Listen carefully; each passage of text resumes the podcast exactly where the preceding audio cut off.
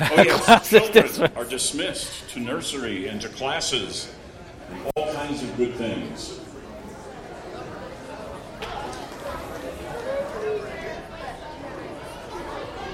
Uh, speak to you, uh, speak and to study and walk through together uh, through God's Word regarding uh, the attribute, the character of God in regards to His omnipotence. Let, let's let's go to the Lord together in prayer. Let's pray. Our Father, we thank you for this family camp. What a wonderful time it is to retreat away from the world, from the busyness of our everyday lives, uh, from our jobs, um, the mundane things of cooking and cleaning our, our homes, to come together for a concentrated time of, of fellowship and of teaching and of just enjoying your wonderful creation and with one another. So we ask, Father, for your Holy Spirit during this time to open our hearts as we read your word. Uh, be with me, Lord, as I um, share it with your people, and that together we might see the magnificent glory and wonder of who you are through your power, and particularly, O oh Lord, that power in our lives. Bless us this morning. In Jesus' name we pray. Amen. Uh, if you would uh, open your word with me, open your Bibles with me to Psalm 139. Before I read, I wanted to just say how appreciative I am of, of Pastor Muller. I really identify with you when you gave the remarks during your talk about how you're reading through your systematic theology or some of these, these topical uh, studies of the attributes of God and you, you just read paragraph after paragraph, Latin phrase after Latin phrase, you know, references to philosophers and theologians, and not one Bible verse you know, during that time. And maybe even it's probably happened to me too, where it's going line by line over, and at the end, this is what we do not believe. And I'm like, oh, I'm in trouble. but, um, but I identify with, I identify with, with you in the sense that um, um, I'm not, you know, the Lord's humbled me to where I, am not as smart as I think I am. And so sometimes the very technical, precise, uh, point by point, philosophical um, definitions of, of God, very specific parts of who God is and how God works, uh, it's hard for me to process, and, and so I don't think that way, at least not, not the way that I, I used to. And so I, um, uh, decided to take a more exegetical, expositional route to, to look at a passage and say, see, see what this passage says about who God is. And, uh, and so that's why we're, we're going to Psalm 139. Hear now the reading of God's holy word, beginning in verse 1. O Lord, you have searched me and known me. You know when I sit down and when I rise up. You discern my thoughts from afar. You search out my path and my lying down and, and are acquainted with all my ways. Before, before a word is on my tongue, behold, O Lord, you know it altogether. You hem me in behind and before and lay your hand upon me. Such knowledge is too wonderful for me. It is high, I cannot attain it. Where shall I go from your spirit? Or where shall I flee from your presence? If I ascend to heaven, you are there. If I make my bed in Sheol, you are there. If I take the wings of the morning and dwell in the uttermost parts of the sea, even there your hand shall lead me, and your right hand shall hold me. If I say, Surely the darkness shall cover me, and the light about me be night, even the darkness is not dark to you. The night is bright as day, for darkness is as light with you. For you formed my inward parts, you knitted me together in my mother's womb. I praise you, for I am fearfully and wonderfully made. Wonderful are your works. My soul knows it very well. My frame was not hidden from you when I was being made in secret, intricately woven in the depths of the earth. Your eyes saw my unformed substance. In your book were written, every one of them, the days that were formed for me, when as yet there were none of them. How precious to me are your th- thoughts, O God! How vast is the sum of them! If I would count them, they are more than the sand. I awake and I'm still with you. Oh, that you would slay the wicked, O God. O men of blood, depart from me. They speak against you with malicious intent. Your enemies take your name in vain. Do I not hate those who hate you, O Lord? And do I not loathe those who rise up against you? I hate them with complete hatred.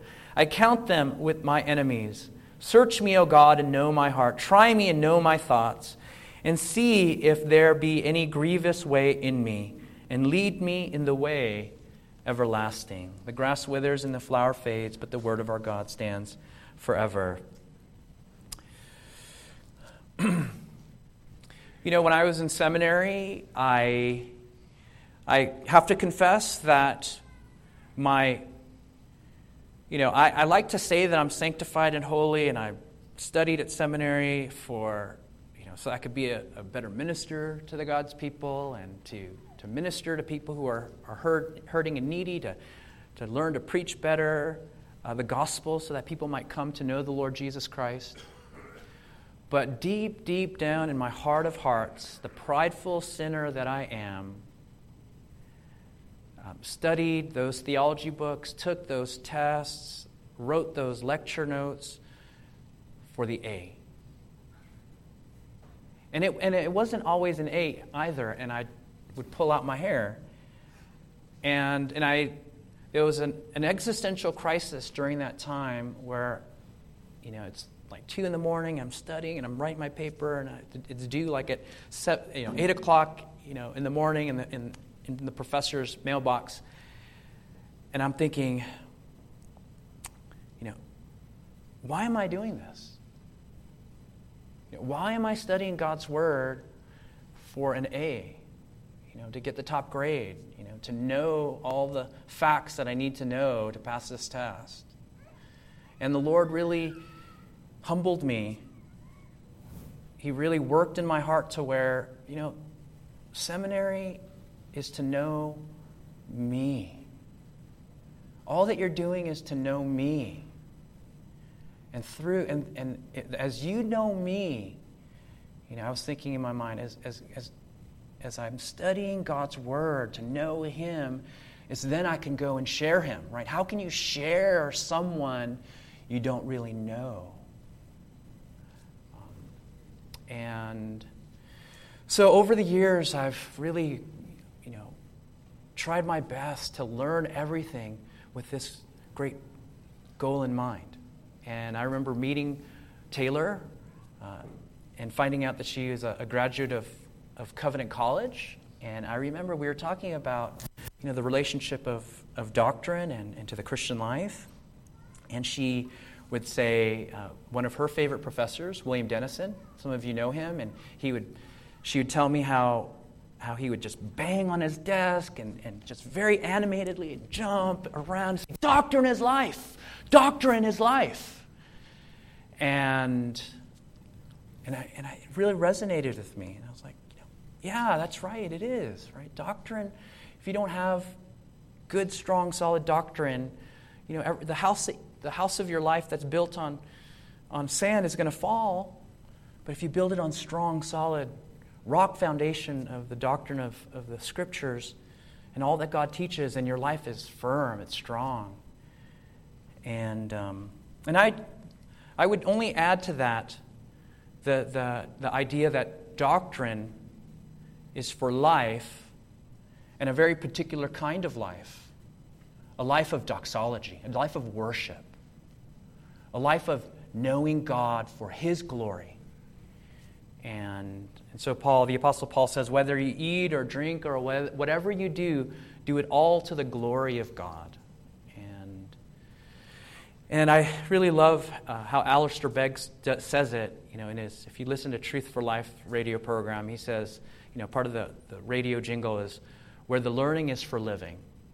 And, and that's the approach that I take. And so as we go on here in Psalm 139, I was tasked with, with the, uh, the teaching on God's omnipotence. And omnipotence, you know, taking the, the word omni and potence, omni being all, potence being power. And so, what I'd like for you to consider this morning is uh, that God is omnipotent. He is all powerful, almighty. He can do all things according to his nature, his character, his will, who he is. And it's great to know that he can do you know, he can do all of these wonderful things far away. He's, you know, made the stars, the sun, the moon, the planets, the earth, everyone. And that's great. It's wonderful and it's it's what we should know about God. But Matthew Henry, in his uh, comments on this psalm, says it's one thing to know that God has made everything, but it's even better, it's even more beautiful to know that God has made you. And that is the, the goal of really why God revealed to us his omnipotence. It's not just to know that as a fact, but to know how it relates to you in your life. The secret things belong to the Lord our God, but the things that are revealed belong to us and to our children forever, that we may do all the words of this law. So, here, as we look at a section of Psalm 139, particularly verse 13 to 16, I'd like for us to consider how God's omnipotence in creating us and reflecting upon God's creation of us and how that opens the door for us to see God's uh, work, omnipotence in creation in general, and his works in creation, providence, and redemption, that all of that is for our lives. That it is an awe inspiring, life changing truth that ought to lead us to a life of worship. To know that God can do all things and we cannot. And so we're completely, utterly dependent upon Him. The first, I'd like for us to look at the, the psalmist's reflection on how God made us to praise Him. Um, commentators and, and expositors divide Psalm 139 into four major parts. In the first part of God's omniscience, verse 1 through 6, and we looked at that uh, last night. And then verse 7 to 12, God's omnipresence. And I am thankful for Jonathan Marsh um, teaching some from, from this section. When he first read it, I, I thought, oh, it's like, oh, that's my psalm. Like, oh, I hope he doesn't steal all my thunder. And he didn't. I mean, he didn't. And not that I have thunder, but. Um, but that it's like, yes, omnipresence there, yeah. The infinity of God in, in terms of location, okay, all right. Because um, I was thinking what he could have done as well is uh, applied uh, God's infinity to his knowledge, and that this is omnipres- omni- omniscience, uh, infinity to his power, and it's om- omnipotence. So um, I pro- promise I wouldn't get into that stuff. Okay, sorry about that. God's omnipotence, particularly as, as the psalmist reflects on his omniscience and omnipresence, his his omnipotence in, in relationship to, his, to the psalmist self, to his creation, and how that opens the door.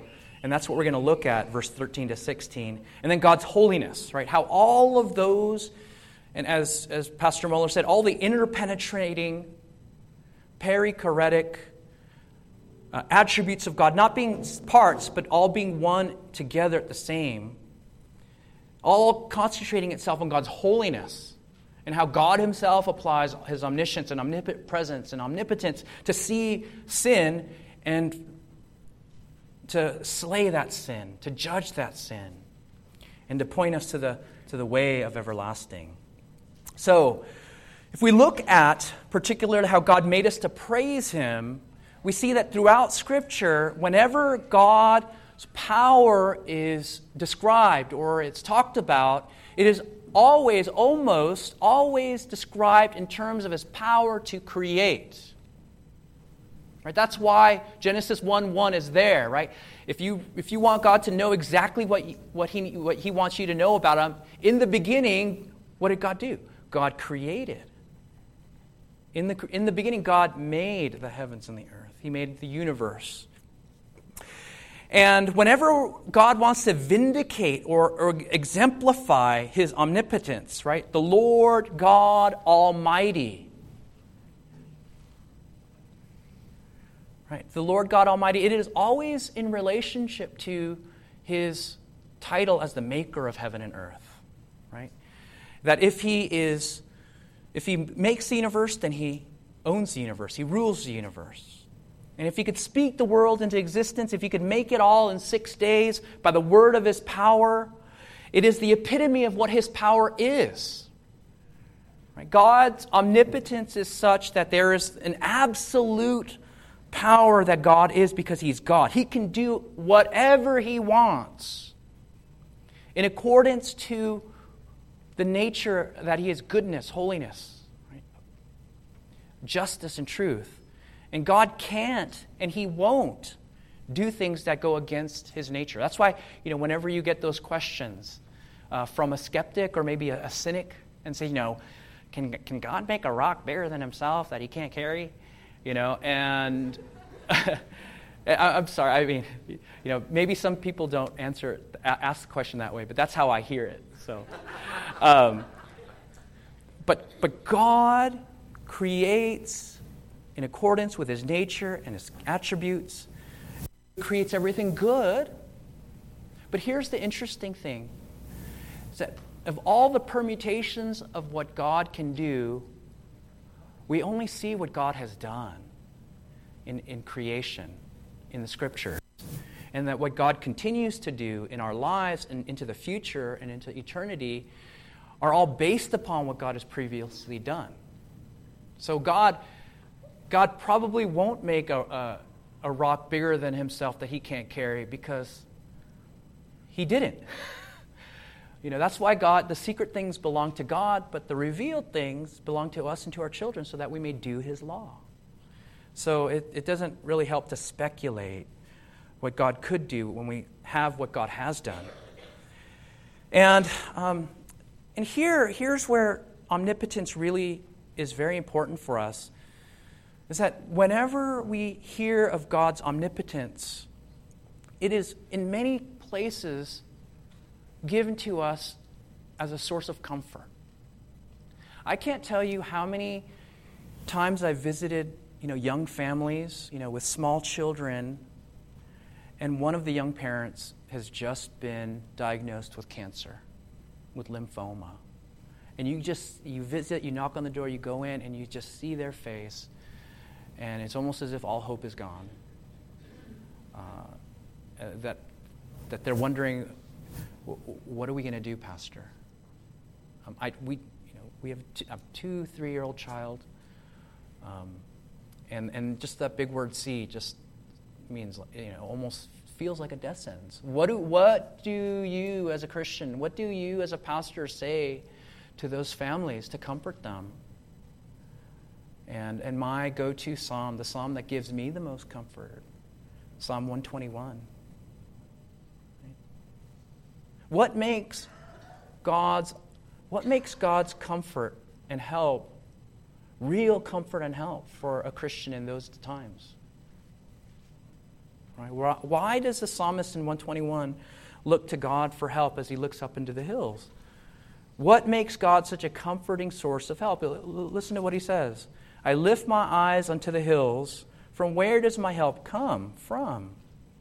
My help comes from the Lord and then what? The maker of heaven and earth. Our help is in the name of the Lord, Psalm 124 8. The maker of heaven and earth. That the power of God in His creation and what He has done in making the whole universe demonstrates this omnipotent power that even our finite minds cannot comprehend. There are billions and billions and trillions and trillions of stars in the universe. God hung each and every single one of them one by one, and He's named them. That there are multiple galaxies. Uh, when I think about the stars that we see, you know, some of the astro- astronomers tell us that most likely many of the stars that we see burned out millions and millions of years ago. And so it is the, the fact that God made the universe demonstrates his omnipotent power. And so that's the source of help. And I hope that that will be a source of help and, and comfort to you. And when I read that psalm and encouraged my, that young family from Psalm 121, you could see the, the hope flood right back into their hearts, flood right back into their, their lives, because the God who made them, the God who made them out of nothing, who spoke the word into spoke the world into being by his word and his power, can help them, heal them, strengthen them, give them uh, work work in their lives, and that there is hope. And that the God who gave him life can raise him from the dead, even if the cancer kills them. So there's hope there. And it's grounded in that power of God to make heaven and earth. And so God made us and formed all of our inward parts. Look at verse 13. For you formed me. It, it, the word there is created, shaped, made my inward parts, and literally talking about the bowels, the kidneys here, the seat of, of our personhood uh, in, the, in the Hebrew worldview. And then you knitted me together in my mother's womb. And here I love how the, the, the illustration here of a potter just forming and making uh, clay. And, and I'm, glad that God made me and not Pastor Muller. uh, he made me um, and, and you know, and shaped me from the dust of the ground. And you could even experience, you could even think about the, the, the wonderful intimacy of God's special creation of you and me. Uh, where the, the language in Genesis there is, is he shaped us out of the dust, made us, formed us, you know, with anthropomorphic language, and breathed the breath of life into us. And we became living beings. Or, um, and, the, and I think the, the ladies will, will, get, will appreciate this illustration where, where he knits our, our, our bodies together, cell by cell, tissue to tissue, finally weaving and knitting everything in our mother's room from the point of conception. I remember uh, we went to, to the um, the Huntington Museum, and there was a uh, there was a exhibition of, of King Louis, I think it was the 15th or, or, or 16th, of his tapestries. And these tapestries probably span this, this whole wall, I mean, this whole stage area. And if you, you can see from a distance, it really looks like a painting. And you look closer into it, and the, the knitting is so intricate, you, could, you can I think you can see facial expressions because it's so finely knit and woven. And that's what God does with you and me in making us and forming us in our mother's womb. How amazing is that? One of the most amazing, awe inspiring things that I have ever experienced is looking at my daughter's ultrasound. How many of you have uh, still have your, your ultrasound? And maybe, how many of you have have still have your, your child's ultrasound, maybe framed it and and uh, and looked at it. We still have ours. We haven't framed it. It's still on the on the uh, you know we we had it on our refrigerator for a long time and but but and then when I you know was a bio, bio major, it, I was in absolute awe watching the, the fertilized egg begin to divide one cell into billions and billions, clumps and cells and tissue, and fully fledged organs and hands and feet, eyes, mouth, nose, a head. The, the seemingly infinitesimal cascade of cellular tissue division, differentiation. But the brain, that the child, you see the heart beating and I remember seeing my daughter's ultrasound for the first time and just tears running down my eyes, praising the Lord, thanking God that He's making her wonderful and beautiful. It is literally the closest thing to the miracle, the miracle of life that we could not experience uh, in Genesis 1, right? When God made everything and it just happened. But the closest thing we have is there our, our daughter was before, uh, before she didn't exist, and then the sperm and the egg came together, and then there she was. And then, and then nine months later, you see this beautiful, beautiful baby, face to face, crying, and, and you're crying too, and you know, and Why is that? It's because God's omnipotent power demonstrated in the creation of our own children is amazing. You can't describe it. You just see it there and you just praise the Lord. Um, let me just add this one story here. Um, I used to uh, work at a crisis pregnancy center when I pastored in, in Orlando, and my job was to counsel the, the men who would come in with, with the women who were considering having abortions.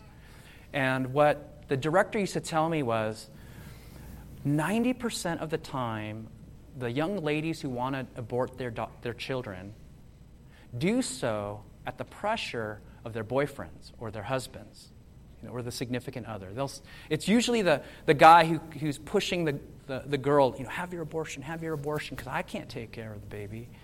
And so if I could, could coax and persuade the young man to, to change his mind, then he, maybe he'll change her mind, or maybe he'll take the pressure off and they'll decide to have the baby. And it was heartbreaking to work with these couples and, and work with the, the hard hearted young men, and they walk out the door, and you're wondering, are they going to go have an abortion? And, my, and I just remember staying up late at night. And then, he, and then there were the victories where the, the boyfriend's like, yeah, oh, yeah, you know, it's, it's not going to be as bad as I thought it was. And, and so you, they walk out the door, and you're like, yes, they're going to have the baby. But it was more often than not a question mark, and most likely having the abortion. But, but there was a change, right? I, I call this the, the post, the pre ultrasound machine and post ultrasound machine. We'd counsel these couples, and, and the, the guy is like, oh, I'm not sure, or whatever. Then we would invite them to an ultrasound at the same clinic, and they would have the ultrasound and you look at that small baby being formed in the mother's womb, and, and then you see the tears running down the, the men's eyes. And then later on, asking them, Are you going to have your. Do you, would you, are you still considering having the abortion? And they're, they're drying the tears from their eyes. No way. No way. And there was no argument that I could have ever given better than to actually see the miracle of life there and the omnipotent power of God working. So it ought to inspire awe and wonder. And that's what we see in verse 14. If you look, look at it with me. I, will, I praise you, for I am fearfully, right, awe inspiringly, amazingly, right, uh, wonderfully made. And when we consider that the Almighty, omnipotent God who made the heavens and the earth, the billions and billions of stars and suns and moons in the vast expanse of the galaxies, who made all the species of the earth that we have still yet to account for, from the least to the greatest, from every single neuronal synapse and firing within our brain, He made you and me in His very own image.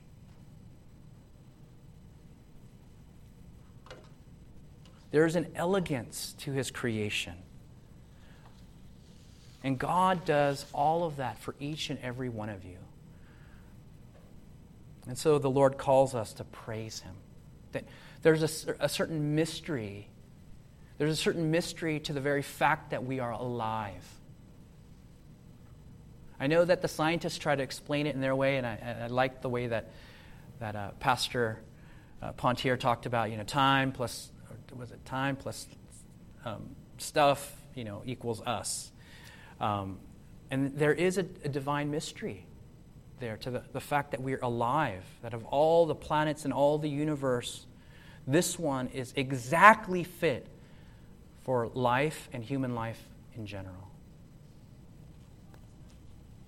Um, and you know, uh, I, I worked, uh, I used to work in, in at Harvard Medical School, and, and the, the professors at the highest levels of science, they have a public face, right? They have a public face, but if you ask them in the back of their lab, in a private, you know, more personal conversation, asking them, what they'll usually tell you, you know, when the cameras are off and nobody else, you know, maybe their peers aren't listening, they'll tell you, it's amazing how, how our bodies are made. Only God knows what He was doing when He did it. And, and these are self professed uh, atheists or agnostics. Um, so when we contemplate God's work in creating us, it moves us to consider all of God's works in order for us to know Him. That as we consider all that God has done, He, he does them he demonstrates them, He manifests them so that we might know Him. And so, after creating God's work, uh, working in us, the psalmist expands his vision of God's power so that he can think about everything else. Right? So he considers the wonder not only of himself, but all of God's works. Look at the rest of verse 14. Wonderful are your works. Now, it's possible here that the psalmist is is actually looking at, thing, at his own hand and saying, You know, you, you made me, and wonderful are your works, for my soul knows them very well. But it's also possible, and I think this is, um, this is possible where he's looking at his, his body, he's looking at himself, he's looking at the creation of other people. And, uh, and this is what we call synecdoche, where, where the parts describe, are used to describe the whole. It, it, kind of like how, how I was saying, you know, that God knows our rising and our sitting down, that it, it, it's the synectic, synecdoche that describes the whole of our lives. And, and so, what I think the psalmist is doing here, David is doing here, is wonderful are your works, looking at himself, but at the same time, it is the synecdoche to describe all that God has done in the universe and in the world. And he's saying, I know them very well because I am one of them. That, that I am an integral piece and part of the sum total of God's work and power in the universe. Have you thought about that in your life? That we've always thought about God's omnipotent power to do all of these other things, and the last thing on your, on your, your, your brain is, you know what? God's omnipotent power made me. How wonderful and how amazing God is. And then it becomes the launching point, the staging area for us to understand everything else about God's works. That is why, throughout the whole of Scripture, that God's power in, in creation and providence and particularly his power and work in redemption is described in the language of creation. His work of new creation is described in the language of the first creation. Uh, and, and so this is why, you know, to have a, a, a good, solid doctrine of, of creation helps us to really have a better understanding of, of redemption. That it is the language and the grammar for us to understand everything else that God does, all of God's other works. You know, I remember uh, the moment that I felt the confirmation that God wanted me to go into ministry was when I was auditing a class at, at Gordon Conwell Theological Seminary, and I was auditing um, Dr. Greg Beale. He's an OP minister now, uh, teaching at Westminster, Philadelphia teaching the New Testament, he's teaching New Testament theology, and I was just auditing it. And, and let me just make a, a shameful plug here. Uh, we, we, we recently invited him, and he accepted. He'll be coming to, to, to preach at our Reformation service, um, and he'll be preaching on, on the Word of God. And you know, what better topic is there to, to, to preach on for the Reformation? But it was his very last class before he would go on to Wheaton and then Philadelphia. And so it was packed, standing room only. And he began to unpack the scriptures like no one had ever done before. I, I felt like I had never really studied the scriptures until he started to open it up. He showed how the Bible had this one overarching story of redemption from creation and it's how it sets the stage for his new creation, his work of redemption and glorification, and all of it done as a work of new creation. That God's redemption was a part of God's new creation, and how the gospel is the remaking and renewal of the first creation through the power of Christ's gospel of new creation. That the old is passing away and the new has come. And Jesus came to redeem us from this fallen first creation, fallen, corrupted in sin, and then he took upon himself our sins and bore our punishment and wrath that we all deserved, and he died on the cross. That that delineated the epic of the first and the new creation. The old is past, the new is come.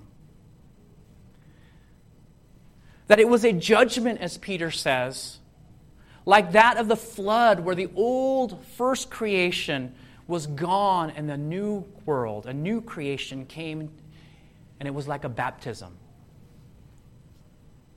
When we go through that judgment of the floodwaters of God's judgment in Christ, who died in our place, bearing our wrath and our, our penalty and our punishment, we are baptized in Him. We die and he ri- we rise with Him. And if anyone, Paul says, and here's the language, you begin to see how you have to understand creation in order to understand the new creation is if anyone is in Christ, right? Christ, the ark of God, in whom we take refuge through the flood waters. That when God judged the entire world for their sin, the only safety in all the universe was in this ark, in Christ. If anyone is in Christ Jesus, he is a new creation. The old has passed, the new has come. And so we're baptized into him. We're crucified with him. We are died and buried with him. And after three days, we've, we have risen with him to newness of life, be regenerated, reborn, newly born, given that new life, being new created, if you will. And so we catch a glimpse into the new birth in the language of our first birth the new life of God's new creation in us, if you will, in the gospel womb of our faith union with Christ. And so we appreciate God's work of creation in order to understand rightly and appreciate God's work of new creation in the gospel. And this is, this is why I love to read the gospel stories where Jesus demonstrates his power who he is as the Messiah, who he is as the Son of God, at precisely those times where he exercises his power over creation. When he heals the sick, the lame, the blind, the dumb, the deaf, the unclean, all of those miracles are a manipulation and a, and a supernatural inbreaking of God's power in creation. And, and if you think about it, all the things that Jesus did are works in which he is reforming, reknitting our bodies to the way that they were supposed to be. That is the primary definition, if you will, of that word, soter, right? Salvation. It is a bringing restoration back to health. It is that physician language that he was sick, Jesus came, healed him, and he's healthy. Salvation. He healed the blind man in John, John 9, and he said, It was not that this man sinned or his parents, but, and the reason why Jesus heals him of his blindness is that the works of God might be displayed in him. And so when he made the lame walk and the blind to see, the deaf to hear, and the lepers to be cleansed, and he even raised the dead to life, what was he doing? He was displaying the works of God through them. And this is the power of God that God wants us to know very well from the depths of who we are. Because we have experienced that life transforming power. Wonderful are all your works. And if we know his works better, then we know the one who did them better. And so we consider how God plans our lives so we can trust him. And the psalmist is applying what he knows about God and looking at, at how it affects him and how it applies to him. And this is always the key to understanding any particular doctrine or truth. That, that God gives us these doctrines not for its own sake, but for, for it to really change our lives. You know, when I, when I interned uh, under Terry Johnson uh, at the Independent Presbyterian Church, and I know some of you will say, you know, that's a, a misnomer. How, how can a Presbyterian church be independent? And that's another story. But, but I interned under him, and, and we would have these wonderful long conversations. And, he, and one of the things that I walked away with, uh, and it was this nugget of truth, was that Terry would always say, you know, preaching is all about the so what. Right? So what if Jesus died on the cross? So what if, if we can save ourselves, if we can't save ourselves? What if, so what if, if Jesus really rose from the grave? Right? That's the, pre, that's the difference between lecturing and preaching, is when you answer that so what in any given question in any given text. You haven't really conveyed the truth of something until you've conveyed the importance of it, the reason for it, the consequences of it, the so what of it, if you will. And so the question is that so what if God made me to praise Him? So what if God made me in order to know His works through them? And we answer that question so what because God wants us to praise Him, to trust Him, to adore Him, to rely upon Him. And so this means that He knows us because He made us. And that's what we looked at last night. Look at verse 15 with me. This is my frame, right? literally my disposition, my character, who I am. My frame was not hidden when I was being made in secret, intricately woven in the depths of the earth. The one who makes us knows us like the potter knows his clay, like the architect knows his building, like the engineer knows his work. He knows our strengths and our weaknesses, our abilities, our insecurities, our gifts and our faults. And because he knows us out of his omniscience and omnipotence, he planned everything out in our lives according to his goodness and his wisdom for his glory. Look at verse 16. He says, You saw my, you, your eyes saw my unformed substance. He saw what we are going to be. He saw our potential based on who we were and who we are and who He wants us to be. And then look at what He does in the rest of that verse. In your book, right? What's, what book is He talking about? The book of life, the story of the, the whole universe, what's going to happen, what happened in the past, present, and future from all eternity. In your book were written, every one of them, the days that were formed for me when as yet there were none of them. See how it all comes together that all that God knows in his omniscience, he, he applies through his omnipotence, and he wrote our story in his book of life from before the foundation of the world. That he, in our unformed substance, when he was knitting us and making us, he knew exactly what our life was going to be with its ups and downs, with its mountains and its valleys, with its shadows and with its joys. And He ordained all our days to come to pass for His, for his glory and our good. And here, brothers and sisters, this is why we can trust Him with every aspect of our lives.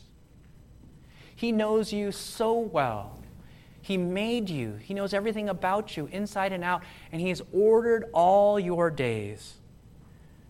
And He asks you, He calls you, He commands you to trust Him. Trust me, because I know what's good for you. I know my plans that I have for you.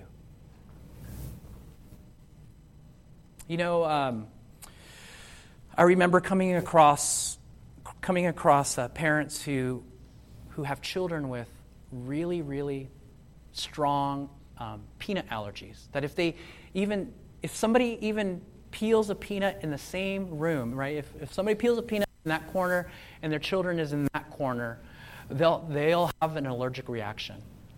And if they, if they even touch anything with a, a peanut, they might go into anaphylactic shock and, and even die. And so these parents uh, have to be very vigilant. They plan every single meal, they look at every single piece of food because it's life and death for their children. Uh, this can't have any peanuts. It can't have anything that was made with, uh, in the, on the same machinery with peanuts. And so the child, the child, the child has to trust mom and dad, right? Uh, and so whatever they eat, they trust mom and dad to give them the food, and then they eat it, and they won't die. That, that they know what's good for them and what's bad for them, and so they can enjoy. And there's a, a sense of, of freedom. There's a sense of, of release when, when they've trusted mom and dad, and they can just eat and be like, I'm not going to die because there's no peanuts in this. In, in the same way, God does that in our lives. He knows you. He formed you. He knows you inside and out, and He's written your name in the book of life, and your story is already done. He's been vigilant and He's planned everything out. So that all the things that happen in your life happen for such a reason that you will that's good for you and not bad. That tends towards your life and not towards your destruction. He knows what's good and bad. He knows what's right and wrong. And he plans it all out. And He wants you and me to trust Him, to trust Him with everything because of that omniscience and omnipotence in our lives. Do you, do you trust Him with every single aspect of your life? Uh, here's one way to think about whether you're really trusting Him in, in any particular area. Is what are, what's the area of your life that keeps you up at night? That you're worried about? You're wondering, oh, Am I going to be able to make uh, the bill payment? You know, am I, am, are my children going to walk with the Lord when they grow up, or are they going to turn away like some of the other kids have? You know, I, I love hearing the story about um, Jana Crumb's wedding recently. I heard it from Barbara that there was a video. There was a video that, that, that David had made with Jana sitting on, on his lap, and and, I, and this is the way that it was told to me that, that Dave asked Jana, like, what's your name? And telling him, talk, talking to her about her name, and, and how Jana's like, oh, mommy calls me princess. And I love I love that. And this was when she was three, and Jana, however old she is now, 20 some years ago, whatever. And, and then Dave, Dave trusting the Lord, knowing God's plan for himself and for Jana, uh, and then saying how we're praying for, for you to to meet a godly man, to grow up and know the Lord, and on her wedding day, God answering all those prayers to where she, meet, she met and, and married such a godly man who would take care of her all the days of their lives, trusting in the Lord. And that was when she was three, and to see all that come to fruition, that God answered those prayers on her wedding day. Uh, I wonder if we if we as believers have that same kind of foresight in every area of our life, that whatever we ask the Lord for according to his plan, and we pray for them and we know that God is going to answer them, that all we have to do is wait, trusting the Lord for that day when he answers that prayer. That that is God's omnipotence being worked out in the very particulars of your life, my life, day in and day out. That's why when, when Jesus tells his disciples not to worry, that the, that, that the way that God comforts them is he's saying, you know, God has numbered every single hair on your head, that not even one hair will fall without His divine permission. That is how much in control God is over your life. And so, whenever you're worried, if you're ever worried or thinking about it, just go back to God's omnipotence in your life in the past. God has been good to me. When has God not been good? God is good to me now. He numbers the hair on my head. Not even one will fall. And, and for some of us, it's more than others. But but he knows them, he counts them, he lets them fall. And so, why would you not trust him with tomorrow, with that, that, that bill that you're worried about, uh, with your children walking with the Lord, Um, and for pastors, you know, for pastors, we have so many worries that even us, we have to preach this to ourselves that God is omnipotent, He knows it all, and I have to trust Him with people's lives. You know, I, I'm not omnipotent. And I think in, in that way, we all, that's how we really fall into sin and worry and anxiety, not trusting God, because we want to be omnipotent. We want to be in control. And we have to remember that God is omnipotent. He's in control, and I'm not. And therefore, I have no other choice but to trust Him. Who else has the words of life? Who else numbers the hairs on my head? Who else can count them? And, and who else gives my hair permission to fall? And this then points us to this divine paradox that we, we see in Scripture. The divine paradox that that God can do all of these amazing supernatural works of power in creation and providence and the miracles that He performed uh, when Jesus walked the earth. But the greatest revelation of His power is in the power when He saved us in sending us Jesus, His one and only Son. The Son of God, God the Son, became man. He was formed and knit, fearfully and wonderfully made in his mother's womb, and yet he was still God. Two natures, one person. That he was the fulfillment not only of all of history, but the fulfillment of all of creation.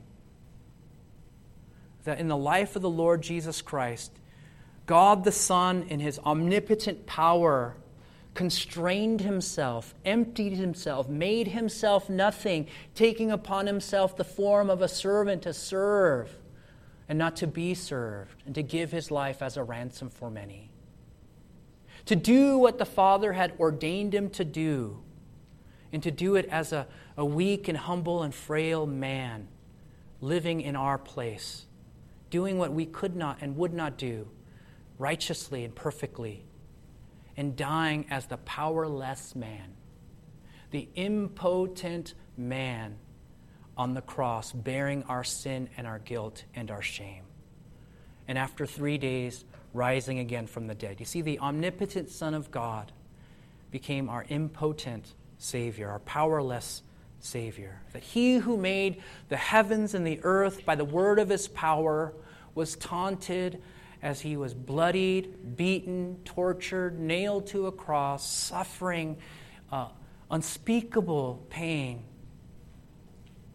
If you are the Son of God, why don't you come down and save yourself? He saved others, he cannot save himself. The, the divine paradox of the gospel and of its, of its power is that God made the greatest of his power, his omnipotence known to us in the weakness and the foolishness of the cross. That Paul, knowing this divine power that is so much greater than anything else that he could have encountered in all of the universe and of creation, he says, I am not ashamed of the gospel, for it is the power of God unto salvation. And even in his own weakness, he knew the omnipotent power of God that when he asked the Lord to take the, the thorn from his side, God said, No. My, what did he say? He said, My grace is sufficient for you. My power, my omnipotent power, my almighty power, my world making, word speaking, life changing, dead raising power is made perfect in your weakness. That's the amazingness of God's omnipotence. Jesus died on the cross for us, powerless for you and me. And yet, that's the power that we live with as Christians. Whenever you feel like you're weak and you can't do anything, that you, your life, you just can't do anything. Look at Jesus on the cross and see his power for you. It was my sins that nailed him there. It was my shame they nailed him there. And his omnipotent power was nothing so that he could die for you and me. Do you believe that, brothers and sisters? Do you believe that in your weakest times you are the most powerful person in the world because God's power is being made perfect in your weakness? When you are weak, then you are strong, brothers and sisters, boys and girls. Let's pray together. Our Father, we thank you for the omnipotent power, not only in creation, but in your new creation, in your gospel. Lord, forgive, forgive me for, for my weakness.